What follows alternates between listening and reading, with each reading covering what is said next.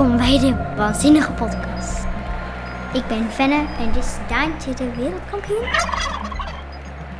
Fenne is wat zenuwachtig. Daarom heeft ze het hele verhaal in een schrift opgeschreven.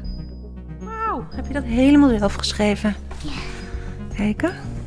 Jeetje, wat kan je goed schrijven zeg. Fenne dacht dat ik met een hele filmploeg zou komen. Ja. Maar ik dacht ook dat het ergens anders was. Dat we een studio in zouden gaan. Maar dat is helemaal niet zo. Het is één microfoon en we zitten samen op de bank. Waar gaat het boek eigenlijk over? Over Daantje die een hele leuke vader heeft en zijn vader heeft een groot geheim. Ja, zijn vader heeft een groot geheim. Maar dat is niet waar dit verhaal begint. Als je helemaal in het begin bent, misschien is dat leuk om voor te lezen aan de kinderen, want dan weet je meteen wie Daantje is en dan kunnen we daarna daarover praten. Toen ik vier maanden oud was, ging mijn moeder plotseling dood. Er was alleen nog mijn vader om in zijn eentje voor mij te zorgen. Zo zag ik er toen uit. Ik had geen broertjes of zusjes, dus waren wij mijn hele jeugd vanaf mijn vierde maand samen met z'n tweetjes, vader en ik. We woonden in een oude zigeunerwoonwagen achter een benzinepomp.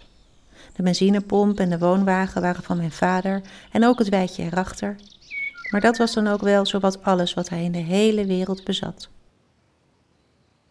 Het was maar een klein benzinestation, gelegen aan een landweggetje, tussen weiden, bossen en heuvels. Toen ik nog een baby was, waste mijn vader mij. Hij voedde mij en verschoonde mijn luiers en deed al die miljoen andere dingen die anders een moeder voor haar kind doet. Dat is niet zo makkelijk voor een man. Zeker niet wanneer hij daarbij ook nog eens zijn brood moet verdienen met het repareren van automotoren en het vullen van benzinetanks. Maar het scheen mijn vader niks te kunnen schelen. Ik denk dat hij alle liefde die hij vroeger voor mijn moeder voelde toen ze nog leefde, nu op mij had overgebracht. Ja, maar het is hetzelfde bij mij gebeurd. Kan je verstaan wat Fenne hier fluistert? Het is hetzelfde bij mij gebeurd, maar dan was ik twee maanden oud. Wat is er dan gebeurd? Nou, het is eigenlijk een beetje een scheldwoord. Oh ja. Ja. Wil je het wel vertellen? Door kanker is mijn moeder overleden, omdat... Maar ze, ze hebben hem eindelijk opgereerd. Maar toen kwam het weer terug. En toen weer, en toen weer, en toen weer. Dus ik kon gewoon niet stoppen. En toen was jij al in haar buik toen dat gebeurde. Ja. En twee maanden na haar geboorte overleed haar moeder. Fenne was toen nog een heel klein babytje. Kan je vertellen hoe het is om geen moeder meer te hebben? Het is wel oké, maar... Soms is het wel jammer. Ja, natuurlijk is dat jammer, want Ik kan nooit op mijn verjaardag komen, maar ik ben over 25 jaar jarig. weet je wel wie je moeder is? Ja, door mijn vader? Vertelt hij er dan veel over? Nou, een beetje. Lijk je bijvoorbeeld op haar? Heel erg. Qua karakter en qua gezicht en haar. En je hebt dus net als Daantje je moeder nooit gekend. Maar lijk je verder ook op Daantje? Nou, mijn vader werkt niet bij een benzinepomp. En hij woont niet in een oude woonwagen. En ik ga wel naar school. Ja, want dat is zo. Daantje gaat pas naar school als hij zeven jaar is. Zijn vader wil hem namelijk eerst opleiden tot automonteur. Een automonteur van zeven jaar oud. We wonen in een oude, hele oude woonwagen waar een klein keukentje, een kaart en een lamp hangt. En gewoon een stapelbed. En hoe hebben ze het daar? Goed, ze hebben niet heel veel geld. En dan? Op een dag dan vertelt ehm, Daantjes vader het grote geheim van zelf. Het grote geheim van Daantjes vader is dat hij een stroper is. Dat betekent dat hij in het holst van de nacht, in het bos van meneer Hazel, op jacht gaat naar fazanten. En dat is ten strengste verboden. Maar Daantjes vader vindt het wel heel leuk en ontzettend spannend. Maar eigenlijk lijken fazanten heel groot. Dat, dat lijkt zo, maar ze zijn eigenlijk gewoon iets van ja, een paar centimeter. Nou, ze zijn helemaal niet zo groot. Nee, ze zijn gewoon een soort van eenden, maar dan iets groter. En dan nu het stukje dat Fenne het allerspannendst vond. Op een nacht, dan gaat hij om zes uur weg. Dan zegt hij, ik ben om een uur of tien terug. Of anders, anders elf uur.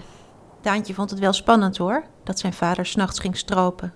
Hij bleef alleen thuis, maakte zijn huiswerk, kon zich totaal niet concentreren. Na een tijdje trok hij zijn pyjama maar aan en ging naar bed. En toen hij weer wakker werd, toen was het half twee in de nacht. En toen keek hij even naar beneden, maar toen was er helemaal niks. En toen ging hij zijn kleren aandoen en keek in de benzinepomp, maar daar was hij ook niet. En toen werd hij heel ongerust. En toen nam Daantje een heel dapper besluit. Zij ging met de babyoester die nog een beetje gerepareerd moest worden, of die ging de volgende dag ophalen. Dan ging hij mee en dan ging steeds een versnelling hoger. Maar wacht even, hoe oud is Daantje? Ik denk negen of zo. En hij rijdt dus in een auto. Ja, in babyoesten. Terwijl hij eigenlijk helemaal geen rijbewijs had, maar hij heeft het geleerd, een beetje, van zijn vader. Maar dat kan toch helemaal niet, of wel? Jawel, maar hij moest wel een beetje staan op de stoel.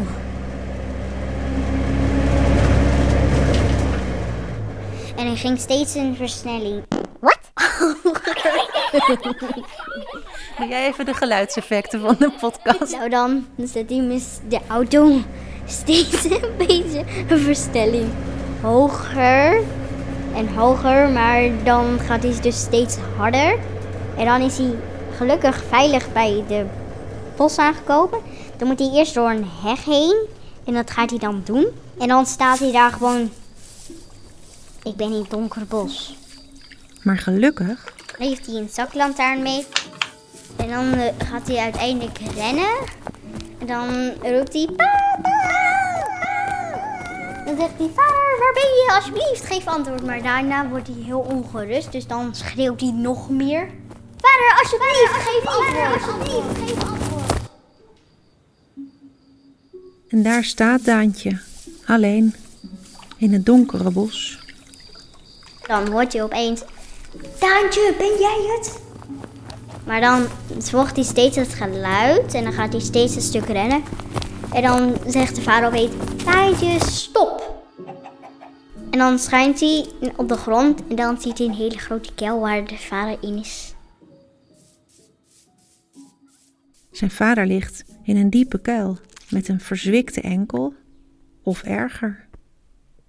Het avontuur is hier nog maar net begonnen, want hoe komt Daantjes vader uit de kuil? Hoe nemen ze meneer Hazel, de gemene eigenaar van het bos, uiteindelijk te grazen? En waarom wordt Daantje uiteindelijk wereldkampioen?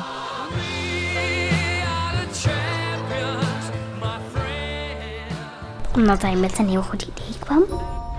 Klopt, er zijn namelijk heel veel manieren om fazanten te vangen. En Daantje verzint een hele goede en diervriendelijke methode.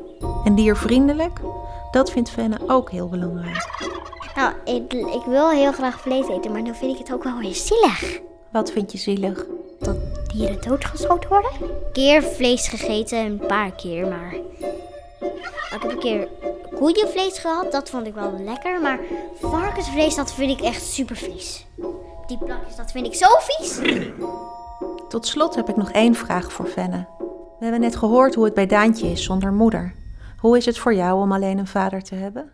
Eh, leuk.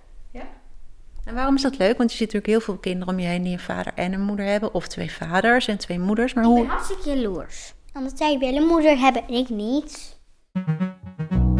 Maar in droom vond ik het heel fijn. Want toen stonden we in onze gang met z'n drieën.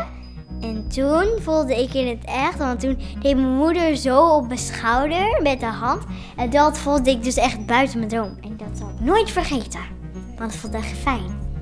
Dat kan ik me heel goed voorstellen. Hoe voelde je je dan van binnen? Ehm, gloeiend? Nou, dat weet ik eigenlijk niet. Ik ben klaar. Dit was Daantje de wereldkampioen van Roald Dahl. Met tekeningen van Quentin Blake. Het is vertaald door Harriet Fraser. Wil je dit boek ook lezen? Ga dan gauw naar de boekhandel of naar de bibliotheek. Dat kan trouwens ook online, bij de online bibliotheek. Gewoon met je bipas. Over twee weken spreek ik Nadine. Zij bracht een moordverhaal mee. Dat mijn gemietje vermoord was en de letters kunnen praten. Ja, dat wordt spannend. Tot over twee weken. Bye bye.